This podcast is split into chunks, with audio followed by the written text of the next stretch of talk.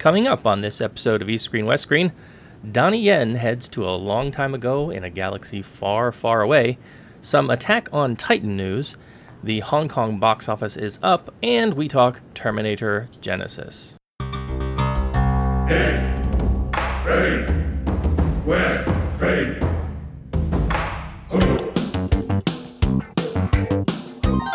This is East Screen West Screen with Paul and Kevin, where if films were food, they'd be full of it.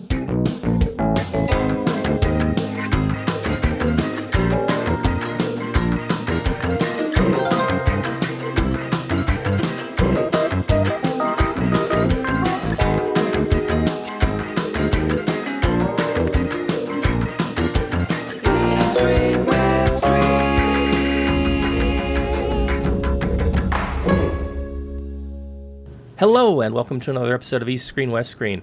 This is the show where we talk about films from Hong Kong, China, other parts of Asia, and occasionally Hollywood, like this episode. I'm your host, Paul Fox, and joining me once again from a bad time paradox in Arnold Schwarzenegger's basement is Mr. Kevin Ma. Hello, Paul. I, I- okay, I got the throat thing, so I can't really do it right this week. But uh, yeah, hello, Paul. Yes. Talk to me if you want to live. That's good. Yeah, we're both kind of having a throat thing, uh, uh, unfortunately. So if we sound a bit scratchy and a bit strange, uh, please pardon our our vocalizations this week. yeah, Um, don't you hate that when you have that cough and nothing is coming out, but you know something wants to come out? Yeah. God, yeah, It's it's just, that itch in the back of the throat. You can't get rid of it. Yeah, yeah, yeah. So, how are you doing, sir? We just uh, passed uh, 4th of July here this past weekend. Did you uh, do anything special? Do anything exciting? No, I did not get to. You know, in America, they say you celebrate the independence of the United States of America by blowing up a small part of it. Unfortunately, I did not get to do that. Um, we do not get a holiday, as, as I guess we all know by now. So, um, no, no, I didn't. I wasn't really feeling terribly American, I suppose. But you know, uh, it's been a great couple of weeks to be an American, hasn't it, Paul? At least for the for us on the left left side of the political spectrum. Yeah, yeah. I mean, uh, not to get too political, but um, you know, some some very interesting things have been happening. Um, that at least you know, as you say, for those of us who are a little bit more left leaning, um, we make us feel a little bit more proud to call ourselves an American. Uh, not a holiday here. We actually have July first as a holiday, which was um, a week ago on Wednesday, and that is the Hong Kong Reclamation or Re- Reunification Day. Um, so it was nice to have uh, that day off, but our July 4th was actually a Saturday. And uh, interestingly enough, the one thing that kind of gets brought up when I discuss July 4th with my friends who are back in the States is I always lament that we can't set off fireworks here. And they're like, what? And I say, yeah, fireworks are illegal. We can't, you know, technically get them. Although, anytime there's a Chinese, you know, Chinese New Year or Mid Autumn Festival or some other kind of Chinese festival, somehow people in the village here tend to get firecrackers. They're illegal. I don't know how they get them, but they still get them. But See, I, I- don't have that kind of conflict because I come from San Francisco where it is illegal to set off fireworks and other people just they just go to the next the next city to to buy fireworks. So Yeah. Yeah. I totally know that feeling, bro. Yeah, and it's the same in Florida. I mean, technically it's illegal to set them off, but you'll see fireworks stands on pretty much every corner when um, either the New Year rolls around or when Fourth of July rolls around. And so, I guess the uh, law enforcement kind of you know gives people uh, a gentle pass during those time periods. But other time periods, if you're doing it, um, they'll tend to crack down on it. But here, aside from the sort of the traditional, you know, fire Chinese firecrackers that you'll see uh, people lighting at temples and things during festivals, um, you know, you can't really get like bottle rockets or sparklers or any of the traditional stuff. So I was a little bit disappointed because I would was kind of hoping the little one could, you know, I could get a hold of some sparklers somehow for the little one to play with. So I'm I'm thinking in the future we're gonna have to go stateside for the fourth, so she can experience that. But I did try to, at least in terms of the food side of things, we um, made a lot of traditional American fare, cooked mac and cheese. It was too hot to light up the grill. It was just too hot outside, so we um, fried up some uh, hot dogs on the stove and you know kind of did it up, um, you know, American barbecue style. uh, just with the family. We weren't going to have. We were we thought about having some people over, but then um, we were going to be very busy on Sunday. We didn't want to do sort of the post uh, cleanup that tends to happen when you have a you know big barbecue gathering. So we just uh, kept it small, uh, ni- ni- nice little gathering, um, and I think I watched the uh, the Independence Day special episode of Duck Dynasty. so Oh, I thought you watched Independence Day. no, no, no, no. That that that one's a little bit too long in, in the tooth for my taste. So Today we celebrate our Independence Day. Come on, you gotta with, with aliens blowing up, man, and, and and fake viruses for the Mac. yeah, yeah. Come on, that's Well, American. apparently we're going to get to experience that again because there's a sequel in the works, as I understand it. Although, um, yeah, the story will be that uh, the aliens forgot to update their iOS. yeah, they, they got a new version of Symantec or uh, Norton antivirus, right? And Yeah. So now they're coming back, um, and only Jeff Goldblum can save us. All right. Well, um, I hope you all had a happy Fourth. If you're listening to us from the states, and if you're listening to us from other parts of the world, that you had uh, you know a pleasant weekend and, and a nice time as you watched, uh, as Kevin said, Americans blowing up little parts of America and uh, being silly over the weekend. Um, but we do have a lot to cover this week. We've got uh, some news to talk about, and a little bit later we're going to be talking about Terminator Genisys, Genesis, Gene, Genesis. I don't know. It's Genesis. this, I believe weird, it's this weird spelling, and we'll talk a little bit about that in just a minute. So let me throw it back over uh, through the time paradox to Kevin at the news desk with some news.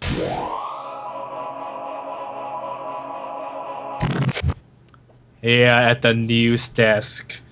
Um, okay, I, I cannot do the whole show in the Arno accent. I'm sorry.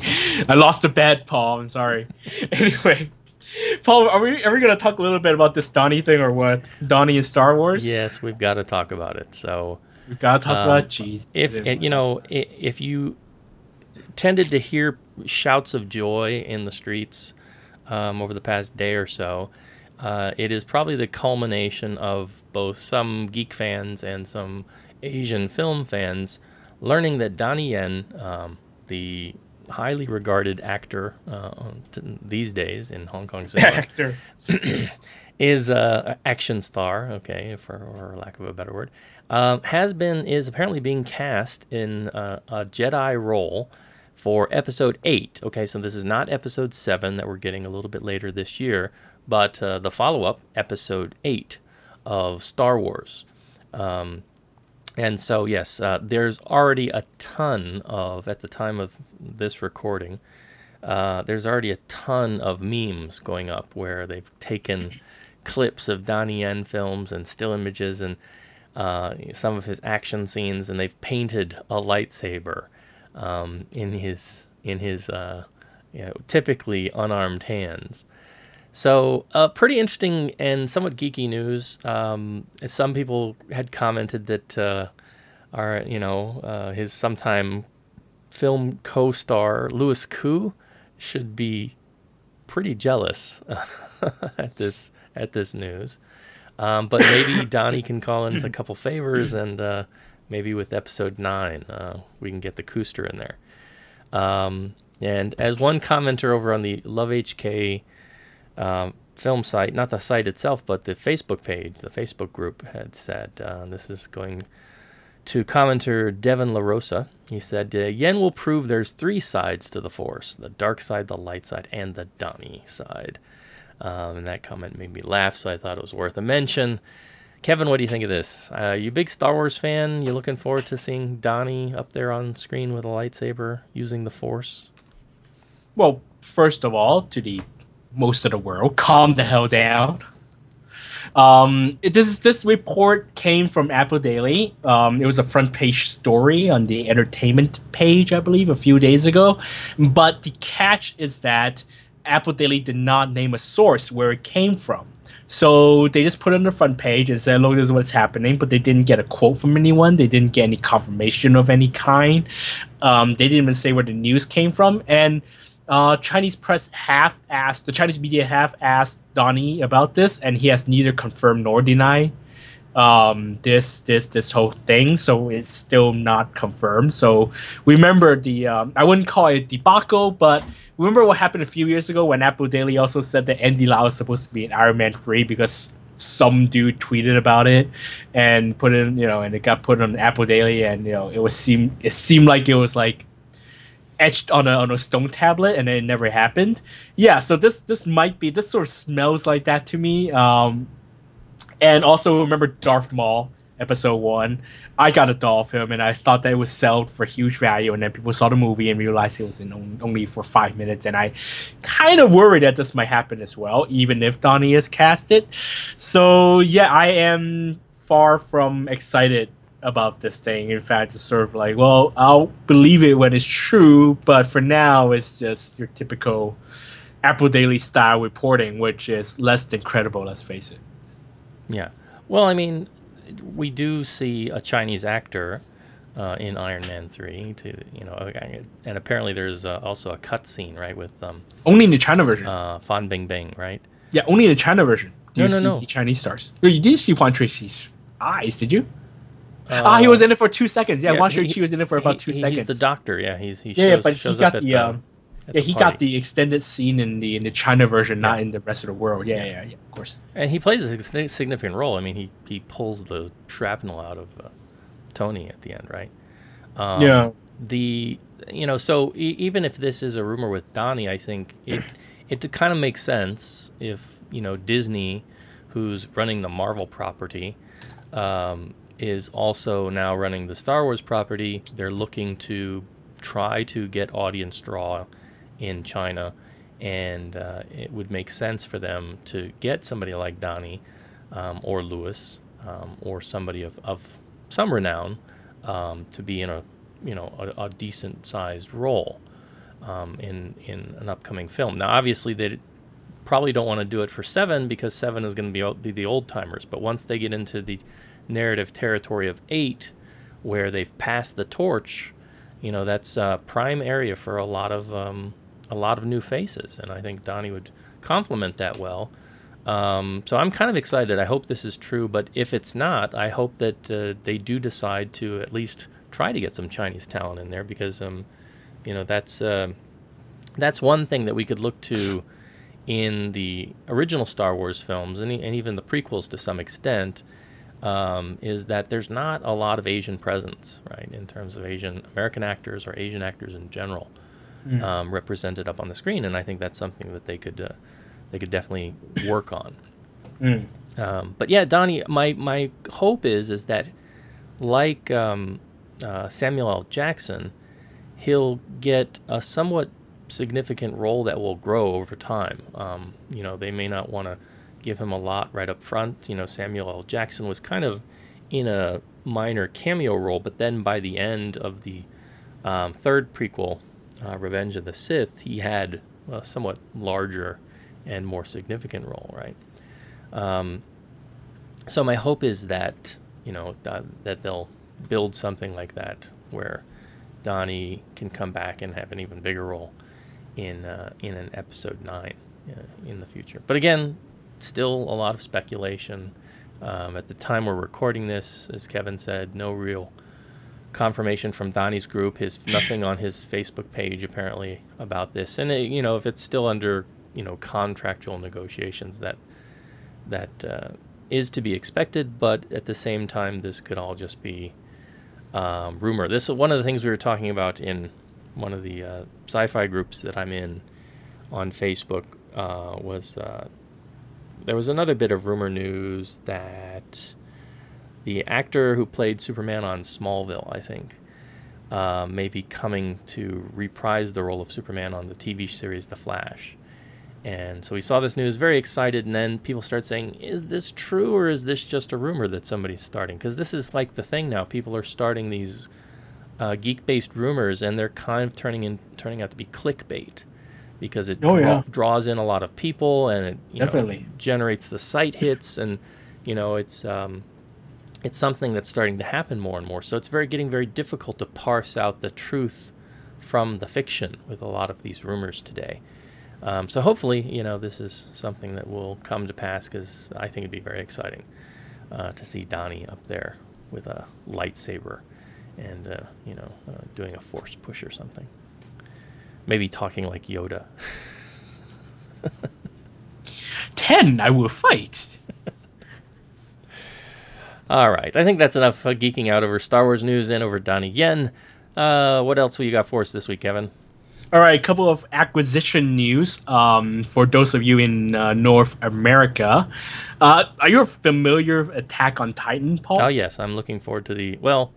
Looking forward is probably too optimistic, I should say. Uh, I'm interested to see the live action version, which we're getting in about a month here. Yeah, I think around uh, August, right? But yeah, so so the Hong Kong rights are being held by uh, Edko, and they will be releasing the film, I think, mid-August or late August. But the good news for you in North America is that Funimation has picked up the North or the rights for actually Americas, as in North America, Central America, and South America. So they will be um, distributing the film uh, through the, the continent. Um, they did not release a date yet, but they will be holding the world premiere of the film in Los Angeles with the um, with Japanese producer Toho. Um, so this is all straight from Japan, and um, I believe it will be held a week before the um, theatrical release in Japan.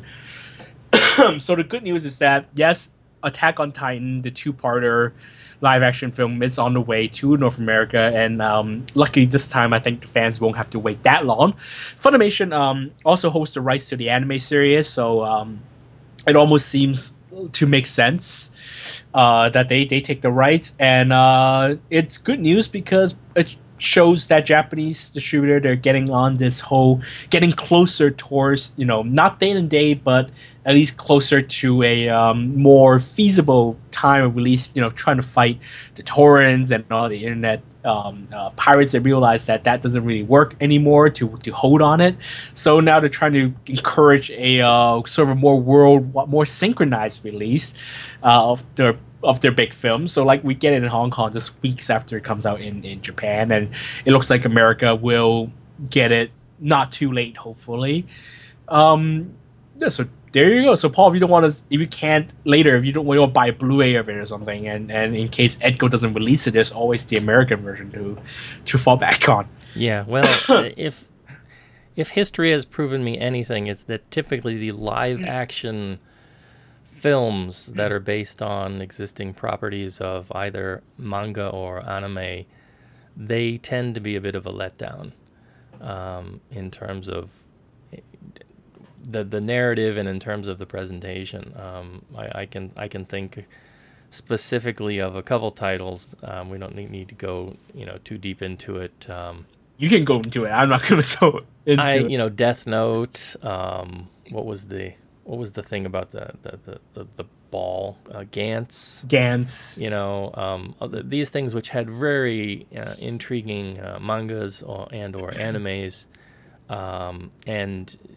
the live actions just felt so far short in terms of not not just in terms of the effects because effects are you know one thing, but it, it, also the way that they move around and change the narrative because they're taking something which has been, you know, a very somewhat lengthy story arc and they're compressing it into one or two movies. And this is my big fear with Attack on Titan.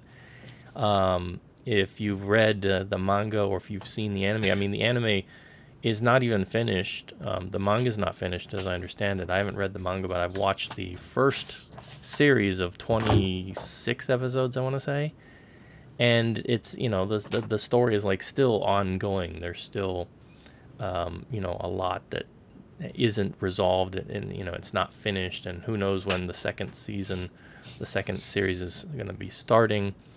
Uh, and so well, isn't yeah, the uh, the film version supposed to have a a somewhat different story well that's what they say. they say that this is a this is a different thing altogether. But when you look at the trailer what you see are some of the, some of the key moments from the anime like the the the, the big wall cracking titan you know, breaking down the wall. So it's like they've borrowed a lot of the same elements, but they're somehow going to be telling a different story with different characters.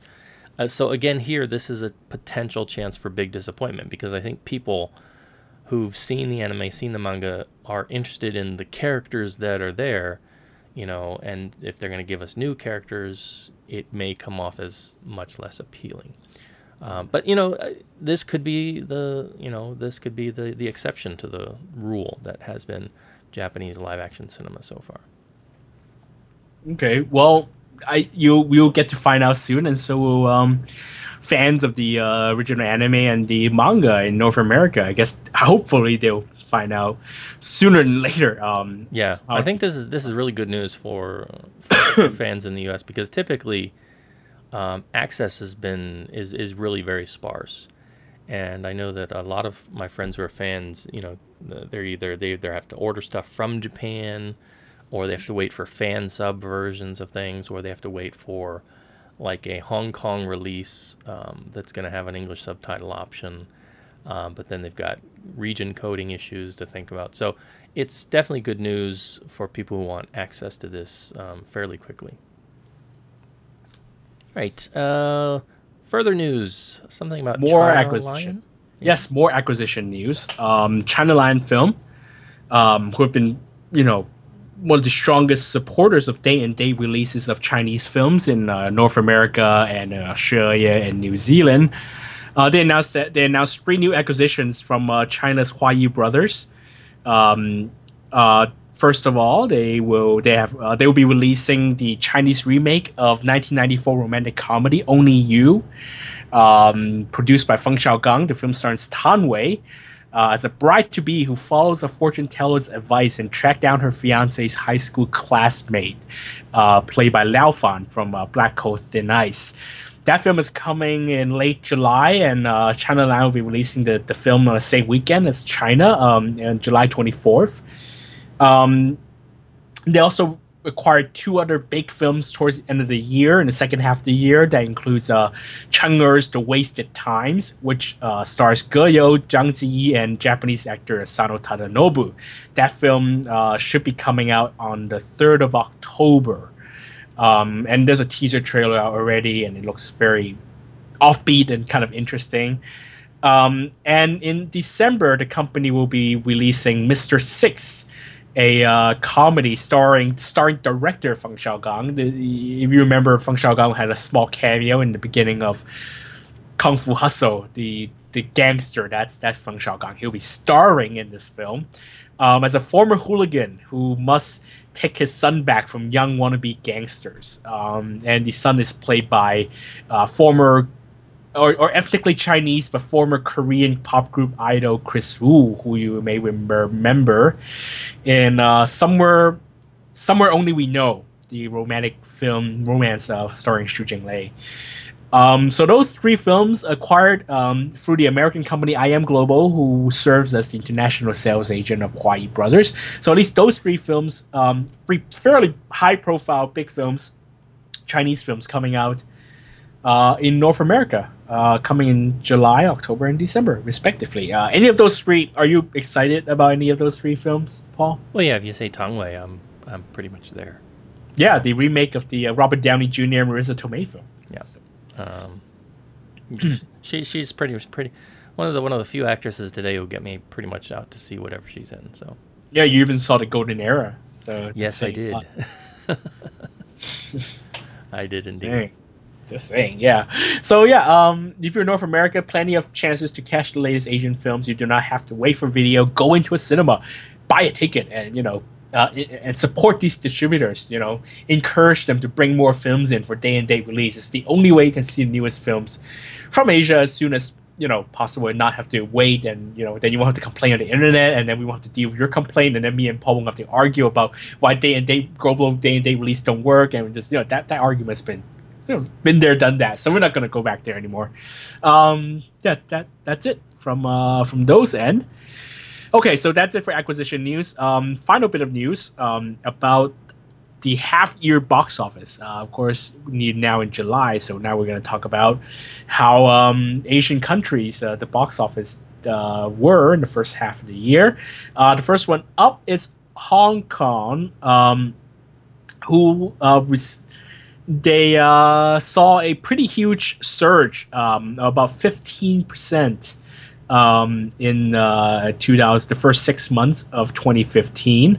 Um, total box office revenue, according to data from the Motion Picture Industry Association of Hong Kong, or MPIA, total box office re- res- revenue for the first six months of 2015 was at 985 million Hong Kong dollars, which is actually a, um, a, a rise of 15.1% uh, from the same period last year. Um, much of it is because of the um, higher, I guess, huge grosses of, of Hollywood films. Uh, we're talking about 133 million Hong Kong dollars for Avengers Age of Age of Ultron. We're talking about the 85 million that Jurassic World made in just like a week or week and a half. We're talking about the 59.6 million Hong Kong dollars that Fast and Furious 7 made here or even the 46.9 million Hong Kong dollars that the Stand By Me Doraemon made, which is quite interesting because it's the first time in quite a few years that a non non Hong Kong Asian film um, scored this much, made this much money here in Hong Kong. Um, the highest grossing local film of the year so far is Little Big Master, the um, education drama starring Miriam Yeung. That film has made an astonishing 46.6 million Hong Kong dollars. Um, and is by far the highest local grossing film of the year. Um, it is only followed by the 28.4 million Hong Kong dollars of From Vegas to Macau 2. So any upcoming film really will have to work really hard to beat uh, Miriam Yeung and her five kids uh, this year. So you know things are good for the the exhibition sector. Um, thanks to you know these huge um, uh, revenue ride uh, or these huge Hollywood films that are taking over the cinemas. Um, not a lot of good news for Hong Kong films because average gross, you know, really there have only been tw- 16 local films released this year, and and you know with the exception of Little Big Master, nothing has passed Hong, 30 million Hong Kong dollars, um, which is a little disappointing when you think about it. Um, but we do have a few big films coming up for the second half of the year. We do have uh, two to four, the the Dante Lam biking film. We have um, in October. Uh, well, I can't really think of any Hong Kong films. We have a few Patrick Kong films coming, of course. Um, we don't have a Pang Ho-cheung film. We don't have a well. John Woo's The Crossing might come out, but the first part didn't do well. Um, but yeah, I mean, you know, we still have you know the summer. We still have um, um, December coming, so there are some you know there will be some big titles coming. It's just we don't know how they would do in Hong Kong. Just like you know how you never know how Hong Kong films would do in Hong Kong these days. Um, yeah. So, Paul, what do you think? Are you surprised that Hollywood is doing so well here in Hong Kong this year? Well, I mean, what else is there to go against it? Not much. Um, Hollywood is the big bully when it comes to number of screens and, and screen time. We've talked about that before. Um, I'm just, uh, you know, what is your thought in terms of I, what what is the top film again? Uh, Fast and Furious or Jurassic World? No, Avengers. Avengers. Okay. So is do you think anything's going to dethrone Avengers in with the remainder of the year? I mean, uh, Star Wars Seven. Any chance you think? Because I mean, science fiction's Star Wars. I don't think is really that big of a draw. Um, you know, Star Trek, Star Wars are not huge properties over here. Not not like um, I think Avengers has been, or Marvel movies have been. Yeah, Um, yeah, because the actually the, the the Star Wars prequels didn't do particularly well here. Did okay, but they didn't really you know set the bar. They don't do as well as say superhero films. They're not. They don't really have the iconic characters. People, I mean, excuse me. People know about stormtroopers, right? But they're not gonna go. No one's gonna go watch a movie for stormtroopers. Yeah. Um, but uh, um, just like actually the year that that the Avengers came out, Avengers was the top grossing film that year. So I think Marvel's got a pretty solid hold on that on that list this year. I mean, the rest of the summer, the, I don't think there will be anything as big as Jurassic Park or Avengers for the rest of the summer. Um, at least here in Hong Kong. It'll be interesting to see how Ant Man does. And uh, I think that's And it's gonna be a bit of a, a it's a bit of an uphill cr- climb because it's an original character and and I think actually the biggest I think the, the biggest chance to beat um, Jurassic World at the moment is uh, Minions. Yeah. Minions is get, uh, getting a lot of traction here. Uh, the Terminator film did okay here. Um, Mission Impossible may do well enough, um, but I don't think it will do as well as say Jurassic World. But I think you know kid kid friendly properties I think end up end up doing having a good chance. So we're talking about Minions, possibly the Pixar. I'm not sure because it's not a a, a franchise or a sequel. Um, so yeah, I think the Minions really that's that's my that's my uh, uh, prediction. All right, I we'll- We'll talk about that one in an upcoming show. That will wrap up our news segment for this week. So why don't we take a short musical interlude, and we'll be we'll be excuse me Back. we'll be back to talk about Terminator Genisys.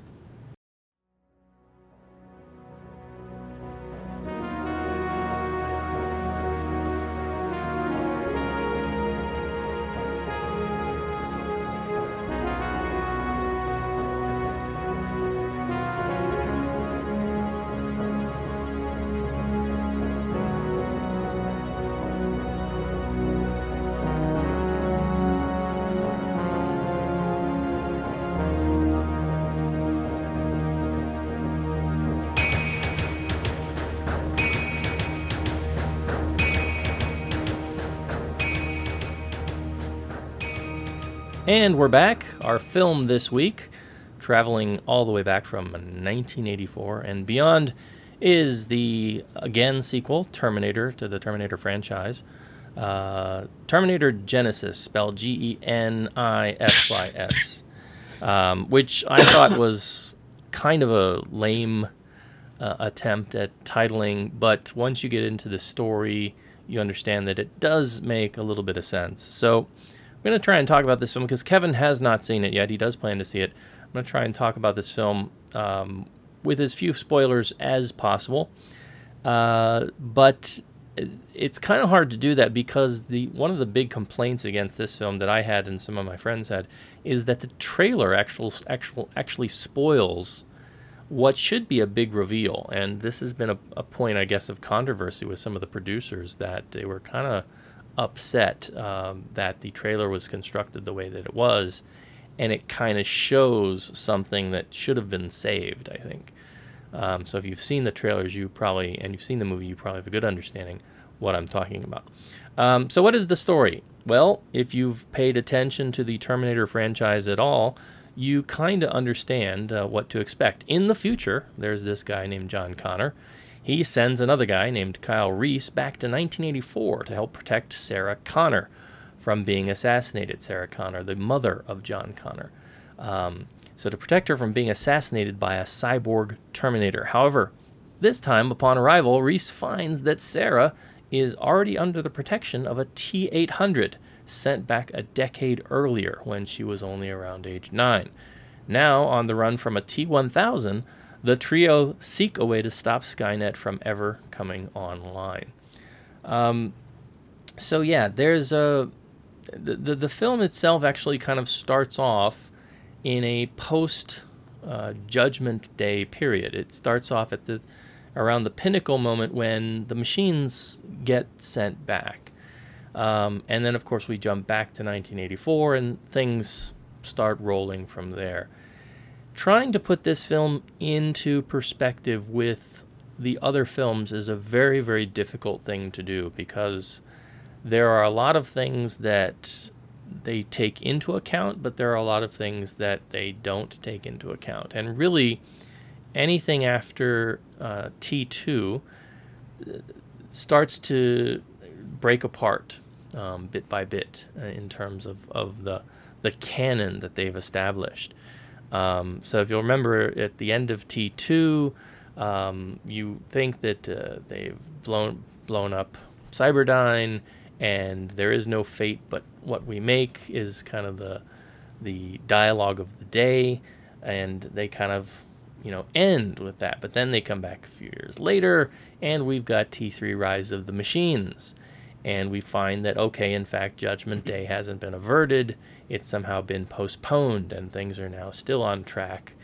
Um, and then that film ends with uh, John Connor and his uh, future wife uh, being propelled into the post-nuclear era of, um, you know, post-Judgment Day, And then we get the mo- most recent film, the Terminator Salvation, which um, in which uh, Batman Christian Bale takes over the role of John Connor, um, which is set entirely in the post-apocalyptic era, um, and is kind of you know dealing with the characters as they've been established in that era.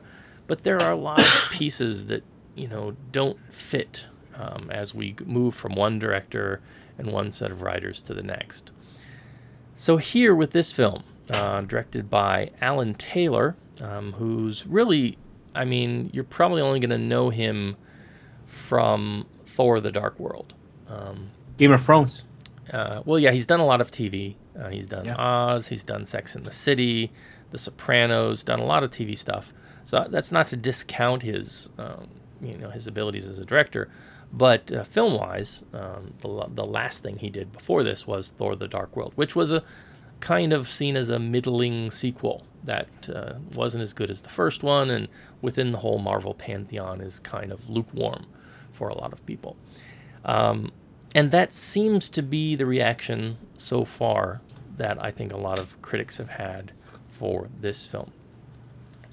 So, without getting too deep into um, some of the nuts and bolts of, of things, I mean, anytime you're dealing with time travel, there's all kinds of paradox problems, and this film is full of them.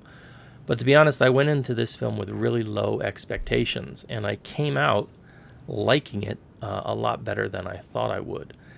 Um, that's not to say it's not without problems because it does have, you know, uh, a metric ton of problems. But I found it to be fun and I found it to be uh, entertaining and engaging far more so than uh, T3 and much more so than uh, Terminator Salvation, which I think for me was one of the dregs of the entire franchise. I know some people like that uh, entry, but for me, it, I think it was the worst. Um, so if I were to actually, I was talking with some friends and we were trying to arrange, you know, in terms of our favorites. Um, for me, this is a solid third, right? So we, um, for me, uh, the original Terminator still holds first place. I know a lot of people love T2 much better. Uh, it's a, they got a, got better action, better effects, crisper story, um, to be sure. But um, for me, you can't have two without the original, and I really love you know just the the whole feel and look uh, of, of the original and the whole aesthetic that that established. Um, and I recently watched all of the films again, um, just to try and you know get a sense of the perspective of how they fit with with this film. So this film tries to pay a lot of homage to both T1 and T2 because it's somehow messed up the timeline. So now uh, Sarah Connor is not the Sarah Connor, the waitress that we know from the first film. Her timeline's been altered for a decade. She's been under protection uh, by this T800, and you know they're out there trying to prepare for uh, things to come, like the arrival of the original T800. Um, and so they actually do an homage to that, um, which is a very interesting scene because they do some really good camera work to kind of set it up. I think they actually borrow um, a couple a couple clips. Uh, I think um, just a couple um, very brief moment shots. I think they somehow borrowed from the original film and did some cleanup on them. Um, but you do see the original T800, and it's not um, the actual footage. It's a recreation, a, sort of a CGI of young Arnold, um, which doesn't work very well for me. I, some people really liked the effect. To me, it was very had this very uncanny valley kind of feeling, um, especially if you've seen the original and that's kind of fresh in your mind. Um, but it's still a very it's still a very fun scene to watch. Um, they do you know they really try to to do some good attention to detail and bringing that back to life. And you know when Reese, for example, comes through some of the things that happened to him, um, they play with some of those aspects as well. And then they they move beyond. Um, so I think there was for me there was just enough of that. Some um, critics that I've listened to have said that there was perhaps a bit too much for their taste, but I really found those touches um, of nostalgia to be well done, and um, to they they they enhanced my overall enjoyment of the film um, by quite a bit. There's also some callbacks to uh, T2 as well because you've got a T1000, uh, which I'm guessing is supposed to be the original T1000 that was sent back. That was the second machine supposedly sent back. Although now in this context, it becomes the third machine sent back um, because this is before the T3 film when there was another machine that the TX sent back. Are you confused yet? Because I'm still trying to wrap my head around. Um, But when are they going to send a machine to just go and kill Sarah Connor's parents? well, they did. Okay, so this is this is this is part of the setup for this film. So one of the reasons why the T800 was sent back to protect Sarah Connor is because her parents get killed by the T1000. So there's some kind of hiccup here um, that that affects the timeline of the original, and that's where the big problem for me is, is because they kind of pay lip service to what that hiccup is. They leave it kind of open for, I guess, further exposition in future films, I guess, but they leave that as kind of a question hanging. Who and why did this, you know, did the, did, did the, this thing, what happened to cause this time shift? Um, so that, you know, what we saw in the original Terminator is now not um, the original timeline. Oh dear. Yeah. Um, so, you know, again, getting beyond that. Um, so, sort of like we talked about a couple weeks ago with Jurassic World, this is a film that's trying to pay homage to its roots, but trying to sort of ignore the baggage of the sequels, right? So uh, we get these compressed aspects of T1 and T2, much in the same way, and, and these moments of homage, much in the same way that Jurassic World gives us a lots of lots of homage to Jurassic Park, but kind of ignores the baggage of uh, Jurassic Park 2 and Jurassic Park 3.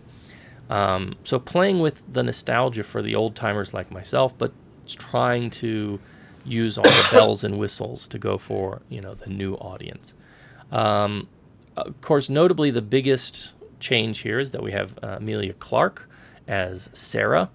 Um, very good in the role. I wasn't sure if I would be able to get her as Daenerys out of my head, but very quickly um, into the film, I was already seeing her as a young Sarah Connor, uh, a tougher Sarah Connor, not quite as tough as we see in T2, where she's kind of got mental issues, but a, but a, but not the sort of waif, uh, damsel in distress waitress that we see in the first film. So she's kind of this nice, um, rough around the edges in between. And I think she wore the role very well. Um, they again use her and they, they make her kind of look the part, really. I mean, they try, there's a couple points where they they really make her kind of look like um, Linda Hamilton um, in a couple ways, although she's got a very distinctive look uh, of her own. So I thought she was very, very good. Of course, you've got Arnold here, and he's playing up the humorous aspect that he's old. Okay, Arnold is an old guy, but he's still in pretty good shape. But they do play this aspect up. They, they explain why he looks old compared to the young Terminator. Um, so they, they, they go to some lengths and they make this a s- sort of running gag throughout. Um, you might not like that humor. I kind that, that that's the kind of humor that appeals to me. I found it funny. Um, for me, the weak link though is Jai Courtney as Kyle Reese. Um, I just did not think he was the right person for the role. Um, Michael Biehn was very iconic in the role, and uh, you know his Reese is has always been sort of um, that character. I mean, he continued the character on, and, and if you've seen the extended versions of T2, um, he had some scenes there. Here, the character is he's kind of the archetypal, you know, leading man character for today's era, which means he's fit, he's muscular. I mean, he's very rugged, solidly built. He's going to have some shirtless scenes, but this is not a guy who is has lived through very tough times of a post-apocalypse. You know, when we see Reese, for example, he's toned, but he's skinny. It looks like he needs to eat a few more meals. It looks like somebody who's been struggling to survive.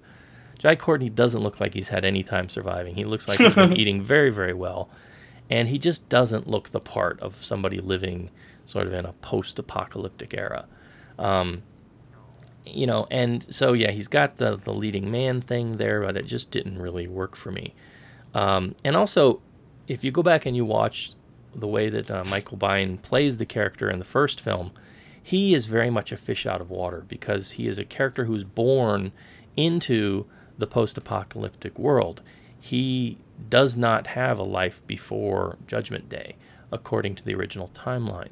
So he, for him, you know, the, the, the, the aspects of city, the, even some of the personalizations, uh, the way he communicates is very, very different. It's not very normalized, you might say. And none of that comes across through Courtney's character here. He's just like, okay, bro. You know, he's just like another dude. Um, and so I think that uh, the you know sort of the original fish out of water feel that that character had that he didn't belong in this time period came comes across much better through uh, portrayal. I'm sorry. Um, is, is there any make any way to make yourself sound older than try to say "Okay, bro," Paul? sorry, this one. I, it just I just heard that. I was like, okay, Bra, okay, Brah. bra, brah. yeah. Um, I don't know. Um, yeah. So it, and, you know, with a, any Terminator film, there's going to be chase sequences. There's going to be action sequences. We get the introduction of not just one but two new kinds of Terminators. Um, which, if you've been paying attention, you've probably lost count. The original is the T800. That's the Arnold version, who's appeared in all almost all of the films. Um, he even kind of has a minor cameo in, in Salvation. You've got you've had the uh, T1000, of course, made uh, originally done by um, uh, Robert Patrick. In this case, done by oh I forgot his name. Boon Hoon. Yeah, Asian actor who looks great and is is great in the role. Um, you know, he he he, I think effectively conveys uh, the the T one thousandness, you would say.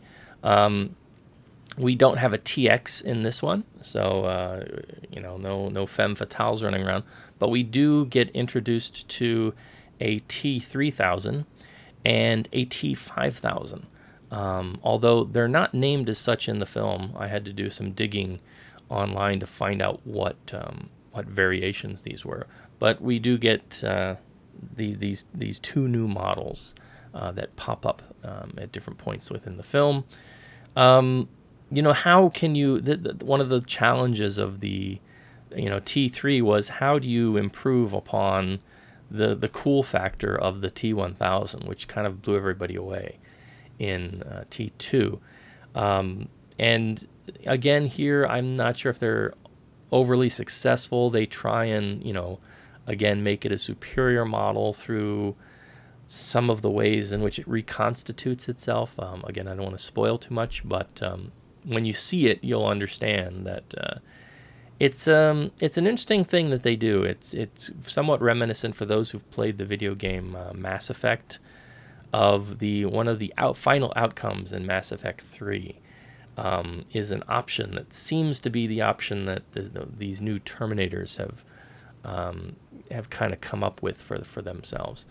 Um, so if you've seen, if you've played that and you've seen that, you know, send send us a message and see if you agree with me or not. Um, if if you think that that's kind of a, they're kind of borrowing from the the Mass Effect ending a little bit.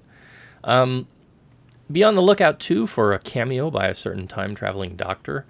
Uh, I, I kind of went into this film not wanting to do a lot of research into the cast. Um, I knew that uh, Emilia Clarke was was playing Sarah, but beyond that, um, I kind of wanted wanted to go in cold, and was kind of surprised and somewhat uh, enjoyed the cameo uh, by the certain time traveling British doctor, and so look be on the lookout for that. It's kind of hard to miss.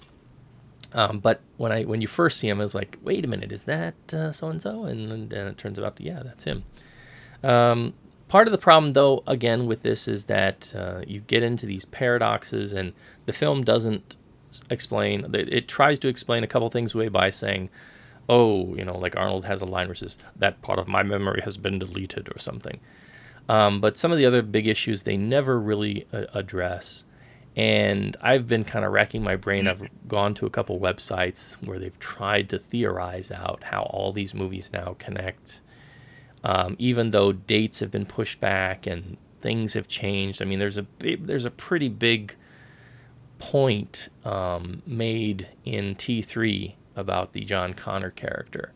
I mean, that's a pretty big point, and then they don't necessarily deal with that here, although they kind of do. It's it's really weird, and it's all kind of out of whack. So if you try and think about the time aspect of it too much, you're probably going to give yourself a migraine. So I would urge you not to do that too much. Um, the the other thing too is that um, you know if you think about the original film, the original film was done in a way to kind of keep it set up in this very closed kind of narrative state, right?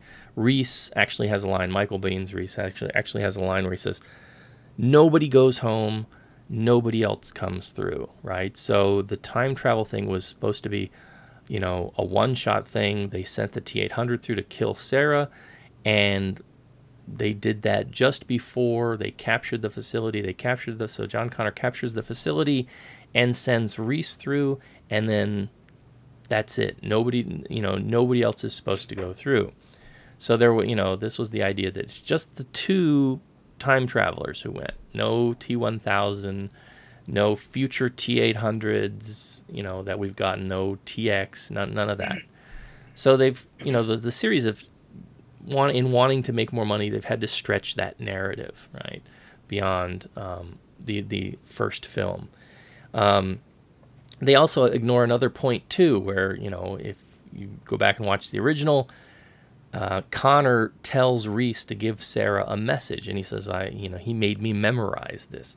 Well, you've got this very scene at the start of the movie where Connor is sending Reese through, and there's no mention of a mess that message or anything, you know. So again, is it is it was Reese lying in the first film, or did they just choose to say, well, we're not to take that as canon? So they pick and choose a lot of moments here. Um, or is it that now that the time's been changed so many times, is this a different future than the future that was established in the first film? Um, in a sense, this is more of a reboot akin to the Star Trek franchise with what they're doing because they're kind of starting the timeline fresh and looking to push it forward into um, new territory. But all that confusion and time paradox aside, um, I still enjoyed it. I liked the rapport between, especially Arnold and Emilia Clarke. Um, you've got some you've got some good cameos here um, um, th- thrown in. I think there was a you know like J.K. Simmons um, ha- has an interesting role. Uh, we mentioned Lee Byung Hun. I think there was a chance though for even more cameos, right? I mean, because think about the you know I I okay, so they're not going to get Michael Biehn, they're not going to get um, Linda Hamilton, but um, you know Bill Paxton, right? One of his first film roles as a punk, one of the punks that Arnold's Terminator in the first film initially accosts. He says like, "Give me your clothes." Um, Bill Paxton was one of those punks, right? A great chance for, um, you know, to have him come back and you know just just do a pop up role. Brian Thompson was one of the other punks, another sort of uh, character actor. He's often playing a villain. Um, you know, Paul Winfield and Lance Henriksen were in the original as the detectives. Um, if you remember the big station shootout, I think both of them died. But now that the whole thing's been reset, you know, bring them back. Uh, you know, bring them back for a cameo because they're technically alive again, right? Um, so not unfortunately not as many cameos as I would have liked to have seen, but um, some fun some fun supporting roles by um, some people as as previously mentioned. Um, if you are a fan of the film, I'd say uh, you know if you're a fan of the series, it's something you do want to see um, in the cinema uh, just to see what they're doing with it, see the new Terminators, the T3000, the T5000. Um, it's also interesting to think too how the different eras are defined. So the Terminator, original Terminator was in you know 80s. You get T2 towards the 90s. Uh, T3 is in 2000s. Salvation was a couple years ago. Um, they all sound different musically, right? Uh, the for me, the 80s synth pop score of the original kind of, you know, is, is still runs through my head when I think of Terminator T2 had Guns N' Roses as part of their soundtrack. Um, T3 was something else. I was, you know, I think Salvation had, uh, um, uh, what's that old song? Um, Rooster. I can't remember the, the, the group that does it. Grunge band, I think. Um, you know, so they all kind of sounded differently. This one doesn't really have a, a big kind of uh, sound to it um, in in in any kind of real rem- sense of remembrance. Um, I don't think it's uh, a soundtrack that you'd want to run out and buy. Uh, again, I'm more of a fan of that kind of cheesy synth music of the original. But um, yeah, I'd say that uh, I don't know if we're going to get more of these. They uh, the ending I, I won't give away, um, but obviously with this series they're always looking to do more films. But apparently the film is not doing too well in the U.S um, which is a shame because I, to, be honest, I wouldn't mind seeing more of Emilia and Arnold together um, in a future film. There is, I would do want to say, there is a mid-credit scene that comes up um, midway through the credits, so you'll want to stay from that. The movie, when I watched it, people had already exited the theater. I was like the only person there for the mid-credit scene, uh, but there was nothing at the very tail end. So once you see that mid-credit scene if you don't want to stay to the end, you, you're, you're, you're clear to uh, clear out. Um, so yeah, fan of the original, I'd say it's worth a look in the cinema. Um, another kind of point of geek note, uh, geeks probably already know this. Um, you know, with uh, Emilia Clarke playing Sarah, uh, this is the second Game of Thrones actress to play the role because Lena Headey, who plays uh, Cersei in Game of Thrones, also played the role of Sarah Connor in the TV show, uh, the Sarah Connor Chronicles, which I haven't seen. I think I've seen the pilot episode of that, um, but I haven't watched the series beyond that. And people tell me it gets really good, although it got canceled. So that's kind of part of my hesitation to watch it. But they say it's actually far better than a lot of the storytelling in T3 and um, in uh, Terminator Salvation. So uh, there's that. So yeah, I think if you're a fan of this series, this one I'd say is worth a look. Um, I found myself mar- far more entertained than I thought I would be, uh, much more so than three and the last one. So you know, if you want to see more of these, uh, get out to the theater, give it a matinee shot, and uh, you know maybe uh, we'll see Arnold take up the role again in the future. Although with the technology today, who knows if we actually need Arnold anymore? Um, probably by the time the next film rolls around, they'll just have his voice captured and everything done digitally. Dun dun dun dun dun. Dun dun dun dun dun. Sorry, I just had to do that. Yeah, that's that's good. Yeah. Yeah. Um. So yeah. Have you seen all the films, Kevin? I did. Um, yeah, I of course uh, one I have the least, the most vague memory, and then I barely remember watching four. I did watch four for sure. Three I saw. Two, of course. I mean, like tons of times. So yeah, yeah, I've seen them all. Yeah, yeah, Yeah, yeah. yeah. I think that you know, two for me, um, because I've seen I've seen them all in the cinema. I think I think one was one of the or, or earlier memories of, of a, watching a movie in a cinema that I have. And yeah, it's it's very dated. The a lot of the effects look dated, but even some of the effects in two now kind of look a little bit dated. Some of the practical um, animatronic effects, for example.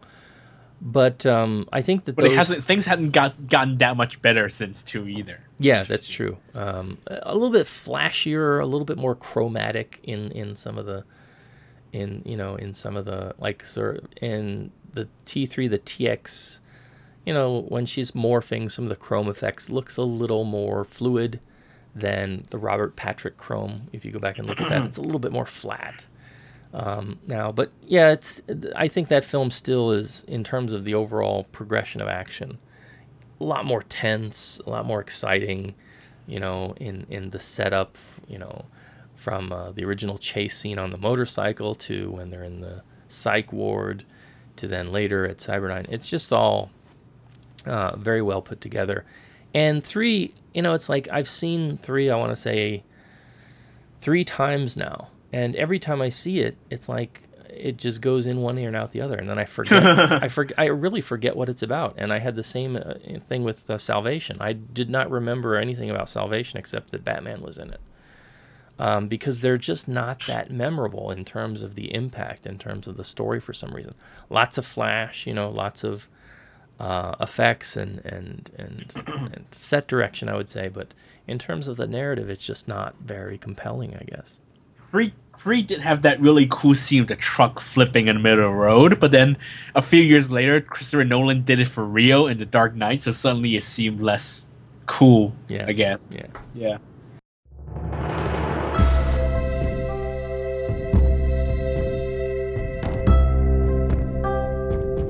You're listening to the East Screen West Screen podcast. Visit Kongcast.com for more.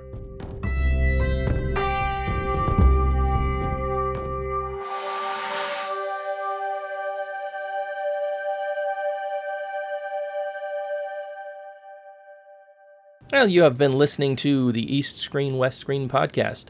If you would like to be part of the show, you can get in touch with us via the website at Kongcast.com. That's K O N G C A S T.com. Or you can hit us up on Twitter, twitter.com slash Kongcast. Uh, drop us a line on email. We would love to hear from you. Uh, let us know what you think of the movies. Send us a short review. We might talk about it here on the show. That is eastscreen at gmail.com. And you can drop by Facebook, uh, do a search for us over there, and you'll find a Facebook page where we post updates, and you can chat with us over there at well as well. Uh, Kevin, what are you up to? What have you been writing? Where can people follow you? Well, most recently, um, no, I still write for Filmbiz.asia, www.filmbizasia. So that's daily news. Um, can, sorry, you can follow me on Twitter at the Golden Rock. That's one word, at Golden, uh, the Golden Rock. You could hit me up on email at kevin at filmbiz.asia. And uh, last show, I mentioned briefly about a BBC interview. Well, I recorded the interview right after we recorded that episode, so now it's up. And you can find the link to the show, which was a BBC radio show called More or Less, where I provided a few quotes about the success of Jurassic World in China. You can listen to the show. Um, the link is on our Facebook page at uh, www.facebook.com slash east-west-s. Um, the link to the episode is there, or you can look up BBC um, World Service. Uh, more or less, that's the show's name. And I again, I'm in the uh, the Jurassic World episode. If you can find it, I have uh, three quotes exactly, and there's also an accompanying article that you may be able to find as well. So those are the most recent things. Excellent. And did you speak with a British accent? No, I think that that might that might make make them like even angry that they have to call an American to get a quote for this story, which is like, oh my god, I'm gonna talk to an American. But no, the Hannah Hannah who, who was the person who interviewed me and she wrote the uh, article was very sweet, very nice person, and it was a very pleasant 20 minute interview that got that and, and it's it's super impressive that she managed to cut my stutter down to three lines that sounded like I was coherent for once. So Mm. um thank you, Hannah, and the staff of BBC Radio. Well, there you have it. Check it out, folks. Good stuff from Mr. Ma. Uh, next show, episode 167. Most likely, we're going to be talking about Minions, the latest uh, feature in the Gru Despicable Me universe. Um, so, yeah, all of that news and much more on our next show. Until then, this is the East Screen West Screen podcast saying if you travel back in time, never become your own grandfather. And we'll see you next time. We'll be back. Time